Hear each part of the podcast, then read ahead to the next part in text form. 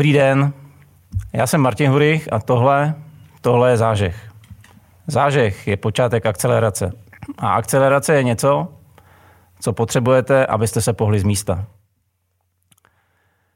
Tím, že posloucháte tento podcast, za což mimochodem děkuju, a tak jste udělali pro vlastní akceleraci ten nejdůležitější, totiž první krok. V zážehu sdílíme zkušenosti z B2B podnikání. Z obchodu, z inovací, z práce s lidmi i dalších oblastí. Dnes budeme akcelerovat s Alešem Romanem. Ahoj Aleši. Ahoj Martine. Aleš je obchodním ředitelem společnosti BCV Solutions. Aleši, můžeš nám BCV Solutions trošku představit, protože já vím, že děláte takový trochu netradiční oboru. Určitě.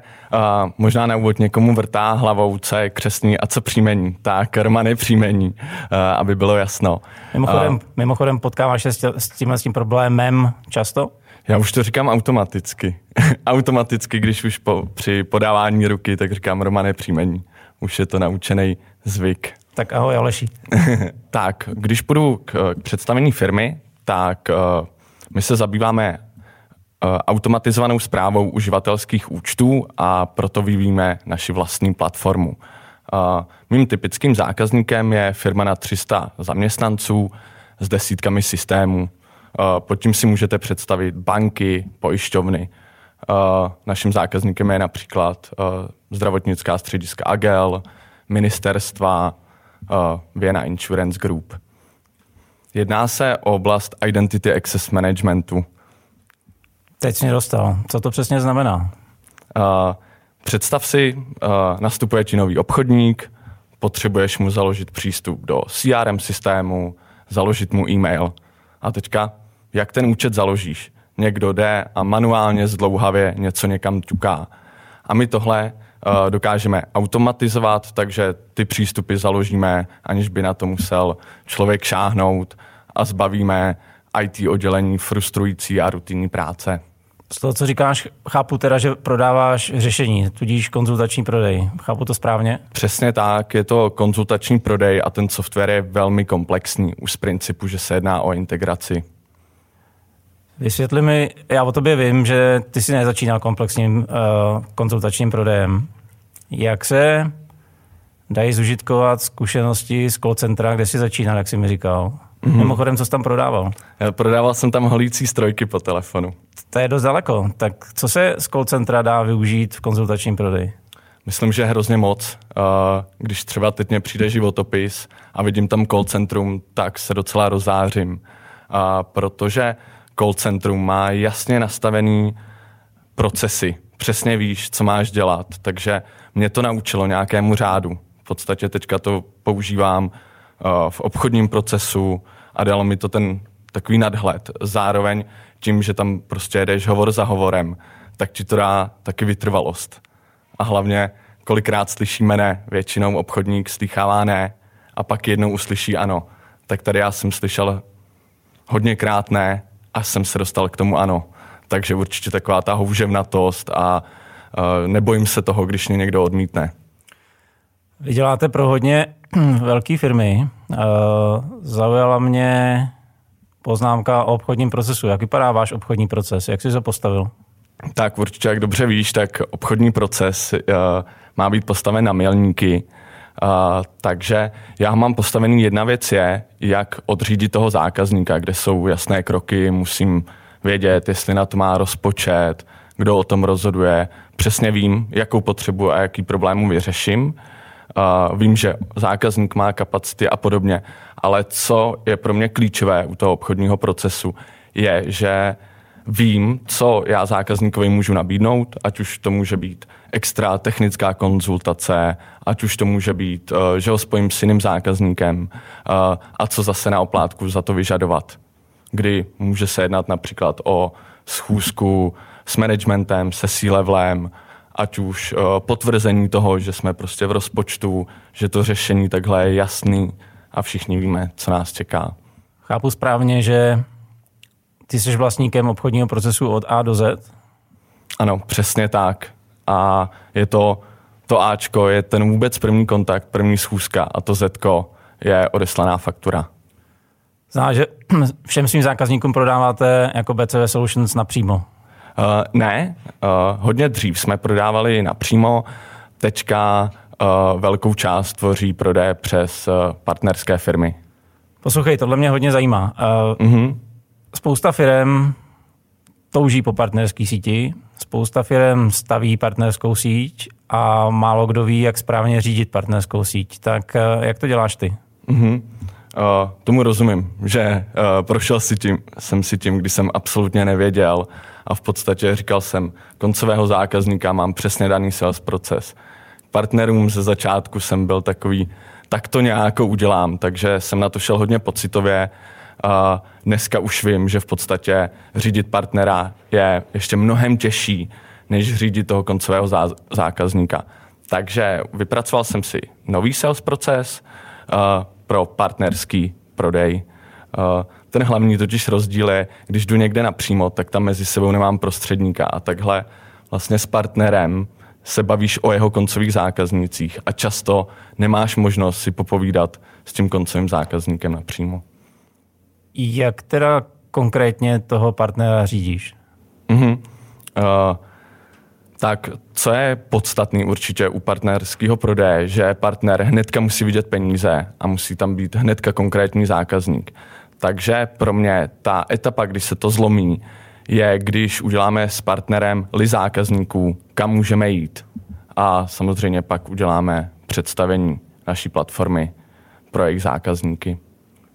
Je to to, kde se láme, jestli partner bude úspěšnej nebo neúspěšnej, že mu musíš dát hnedka na začátku čuchnout k penězům?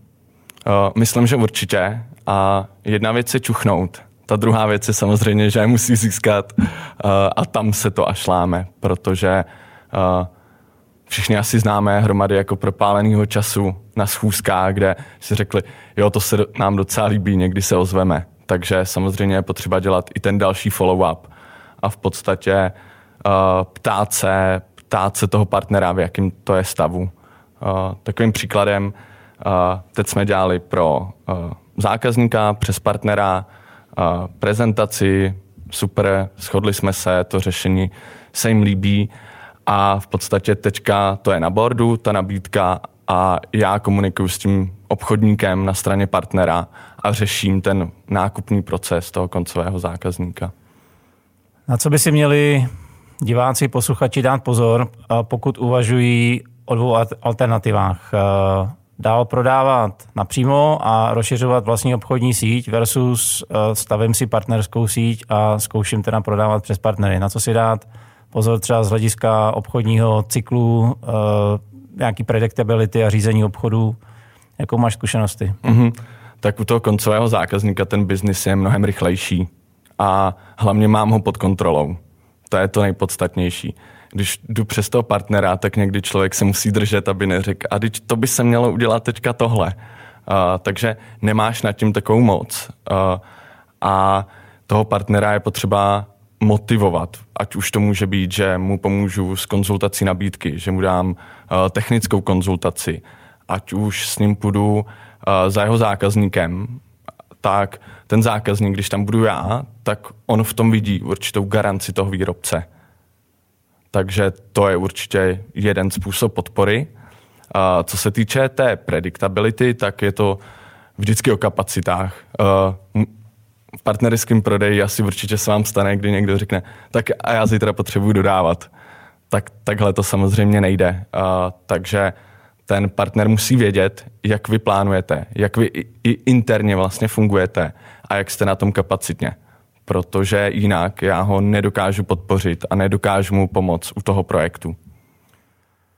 To znamená, s partnerem musíš být víc na úzko nebo na blížší vztah než s vlastníma obchodníkama? Řekl bych, že i pomalu jo. Je to z toho důvodu, že i s partnerem si můžu dělat klasický one-to-one. Každý týden se scházet a probírat jejich opportunity, kam se posunuli, protože já když budu vědět, v jakém to je stavu, tak zároveň vím, jak mu pomoct.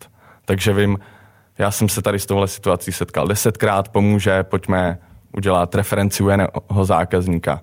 Vidí tady nějaké překážky toho projektu, My to známe, my to děláme. Ty jsi říkal, že s partnerem musím být hodně nablízko. Musím mu rozumět, musím mu dát čuchnout penězům. Naproti tomu obchodní proces je delší, než když si to dělám sám. I z hlediska nějakého řízení obchodu a predictability, tak říkáš, že vlastně s těma lidma musíš být jako s vlastníma obchodníkama. Co tě teda vede k partnerskému prodeji, nebo jaká je pro tebe hlavní výhoda partnerského prodeje versus vlastní obchodníci? Mm-hmm. Pro mě to je výhoda, že jsme v zážehu a já chci růst, takže já se můžu mnohem rychleji dostat vlastně k širšímu plénu zákazníků, než když já budu napřímo. Ale samozřejmě je tam to B, je to investice. Když půjdu prostě teďka za koncovým zákazníkem, tak ho prostě získám. Když budu hledat partnery, tak se může stát, že se rok nic nebude dít. A já vlastně nemám pořádně nad tím kontrolu. Když by někdo z posluchačů uvažoval o partnerském prodeji a byl před finálním rozhodnutím, ano, jdeme do partnerského prodeje. Co by měly být ty první kroky, začít stavět partnerskou síť? Doporučoval bys se vrhnout na jednoho partnera, nebo vlastně klasicky začít se prodávat a vystavět si nějakou pipeline potenciálních partnerů, nebo jak jste to dělali třeba vy u vás BCV Solutions? Hlavně první otázka, kterou si potřebuje zodpovědět, proč by mě měl partner prodávat. To je úplně základní. A proč? Každá firma má trošku jiné proč. Ať už můžu mít konzultanty, kteří nás třeba implementovat nebudou, tak můžu mít zase větší firmy, které mají ty kapacity a rádi je do toho investují. A v podstatě, co by měl zvážit, jak dlouho to vůbec může ustát, dokdy potřebuje mi ten první deal, jaká je ta návratnost toho partnera a co v podstatě očekává na straně toho partnera, protože když si vezmu nějaký komplexnější software, to není o jednom člověku. Takže musí být pár lidí, techniků na straně toho partnera a další věci, ke komu mě můžou dostat. Takže když budu v podstatě pipeline partnerů, takže zvážit, kouknu na jejich portfolio zákazníků. Potkáváme se tam, když prostě budou mít menší firmy, tak nemá smysl, abychom se o tom spolu bavili. Jak třeba konkrétně u vás kvalifikujete potenciálního partnera? Tak, nejdřív se na to podívám přes ty reference. Ve smyslu, míříme na stejný segment. To je určitě první věc. Druhá věc je, jak k tomu přistupují. Je to firma, která v podstatě hledá další opportunity nebo má nějaký úzký fokus svých produktů. Takovým příkladem typicky, když firma vyvíjí vlastní software, tak málo kdy bude prodávat ještě něco jiného. Takže to je z pohledu tohodle a obchodního, zda určitě chtějí růst, dá se na to podívat i přes finanční výkazy. Mm-hmm. Protože spousta firem jsou takový farmáři. Úplně nepodporují ten správný zážeh, což já určitě chci růst, takže tohle je pro mě ten ukazatel. Jak důležitá ve spolupráci je vlastně podobná firemní kultura těch parťáků, který do té spolupráce jdou? Jakou s tím máš zkušenost? My jsme malá firma, nás je zhruba 30, takže já jsem zvyklý na to, že se prostě rychle rozhodujeme. Že když něco potřebuji rozhodnout, že jdu za kolegou a je to v podstatě takhle. Na druhou stranu, když budu jednat s korporátem, tak tam ti můžou říct, no, to vyřešíme za půl roku a to tady u nás není dlouhá doba. Takže tam může nastat určitý střet. Nemyslím si, že to je překážkou. Spíš je potřeba s tím pracovat a počítat. OK. Já vím, že chcete... Ty už si dávno zažeh. Ty už akceleruješ. A akceleruješ i do zahraničí. Na co se připravit, pokud bych chtěl stavět... Protože spousta lidí okolo mě uvažuje o partnerském prodeji právě při expanzi na mezinárodní trhy.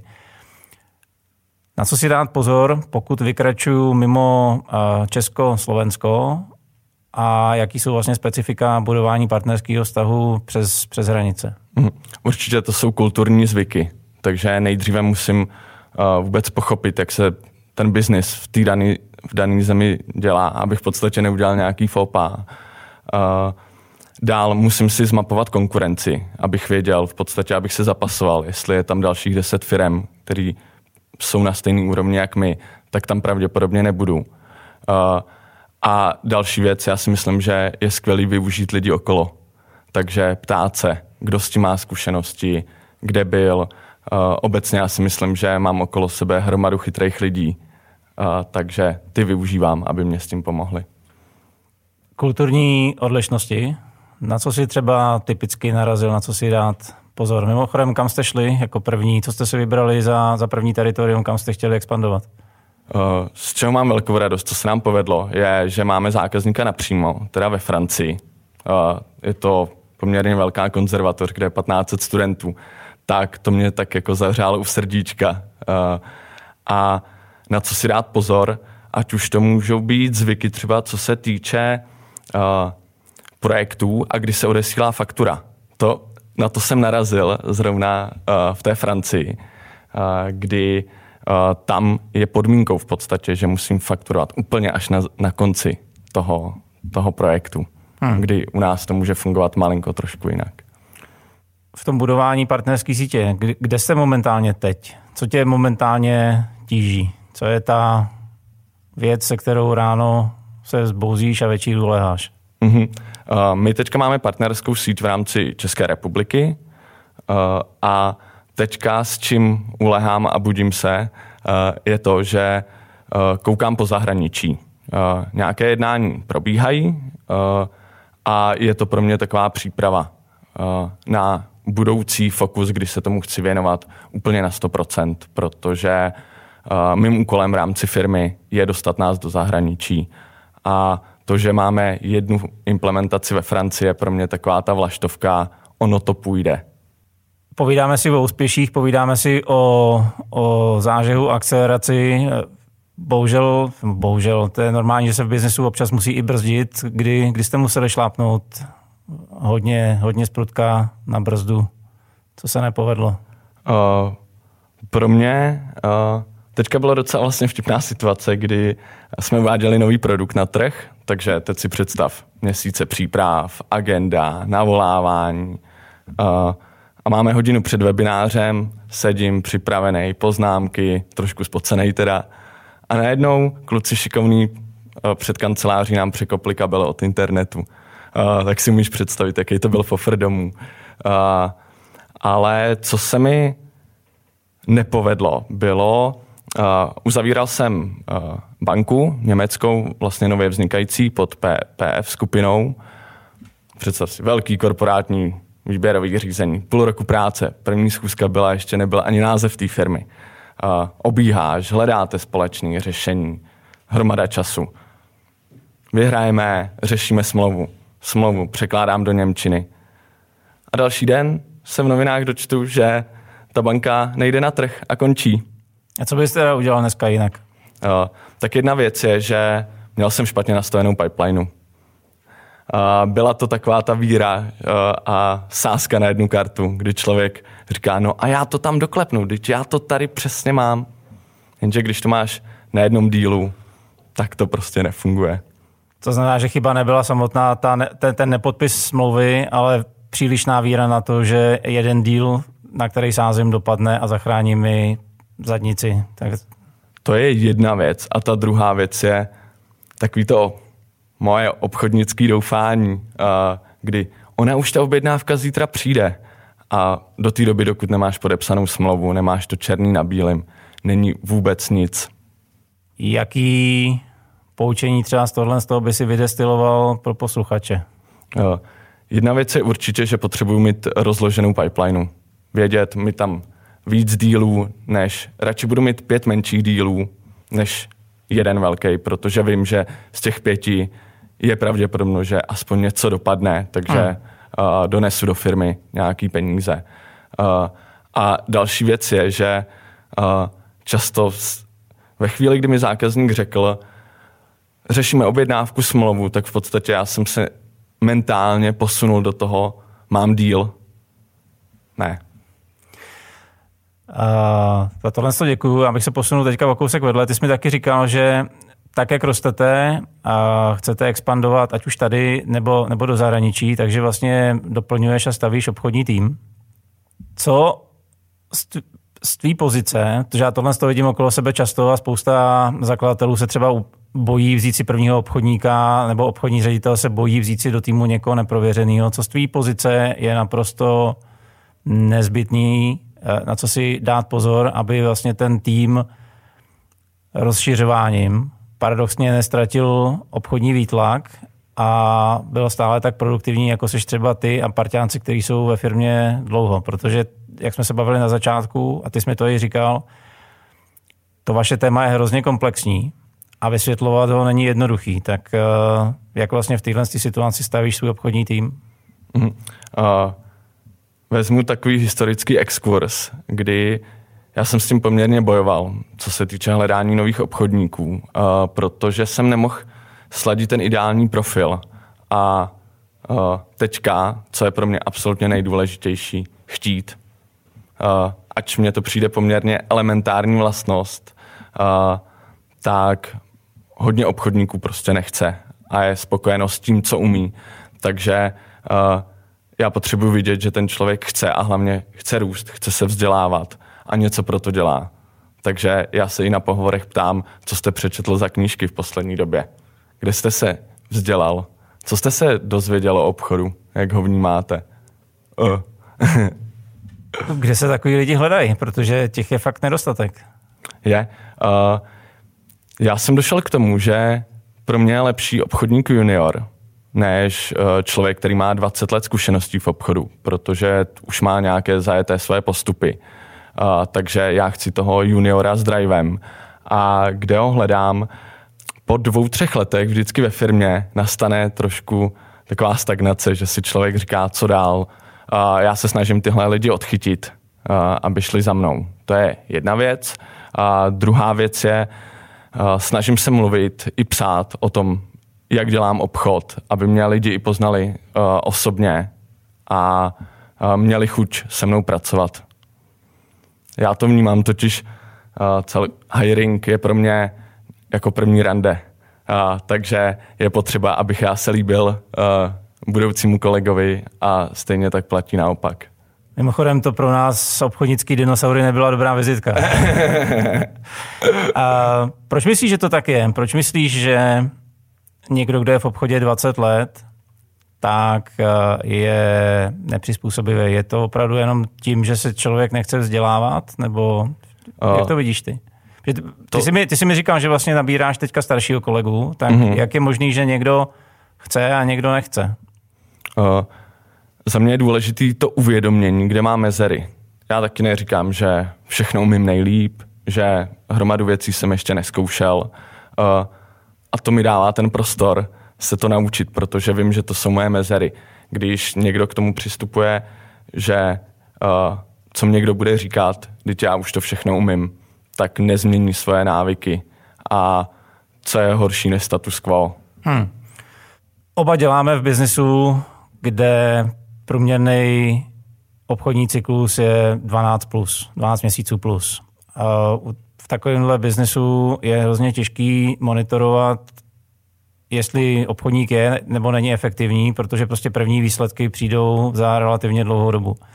Tak představme si, že máme nabranýho obchodníka, co s ním dál, aby mi za rok neřekl, že bohužel jeho schopnosti na tohle ten typ biznesu nejsou a já jsem nepropálil, řekněme, milion peněz v zaměstnávání někoho, kdo se mi ve finále ukázal jako neefektivní. Jak to děláš ty? Pro mě je důležitý hledat ten první úspěch, kde on může mít a pro mě je důležitá ta zvídavost. A v podstatě já jsem připravil hromadu podkladů pro novýho obchodníka, ať už to je přesný adaptační plán na 3 měsíce, ať už to jsou školící videa, na které se může podívat, což to nestačí. Takže teďka aktuálně můj kolega sedí a natáčí mi video a představuje mi naši firmu a náš produkt a pošle to ostatním kolegům na celou firmu, aby to zhodnotili. Takže pro mě je i důležitý zpětný ověřování, jak to pochopil. To je skvělá věc. Co ses o své firmě naučil novýho, když ti vaší firmu představoval tvůj nový obchodník? Ha, to je záludná otázka. Jednou jsem se dozvěděl, že nás je 50, tak to jsem musel korigovat, že nás je 30. Pak jsem se dozvěděl poměrně o nové cílovce, kdy říkal kolega, tohle musí být úplně skvělý pro personální oddělení. Říkám, no ani zas tak ne, ale jsem rád, že nad tím přemýšlíš. A to je to krásný, že vidím, jak ten člověk přemýšlí, jak s těmi informacemi pracuje, které získal. A na co ti dal reálně jiný pohled, kde si řekl, jo, tohle je dobrá věc, takhle jsem se na to, protože jsem ve firmě x let vlastně nepodíval. Co ses u toho procesu náboru vlastně naučil sám, že ty si říkal učit se. Mimochodem to už tady jeden říkal. A co ses u toho naučil ty?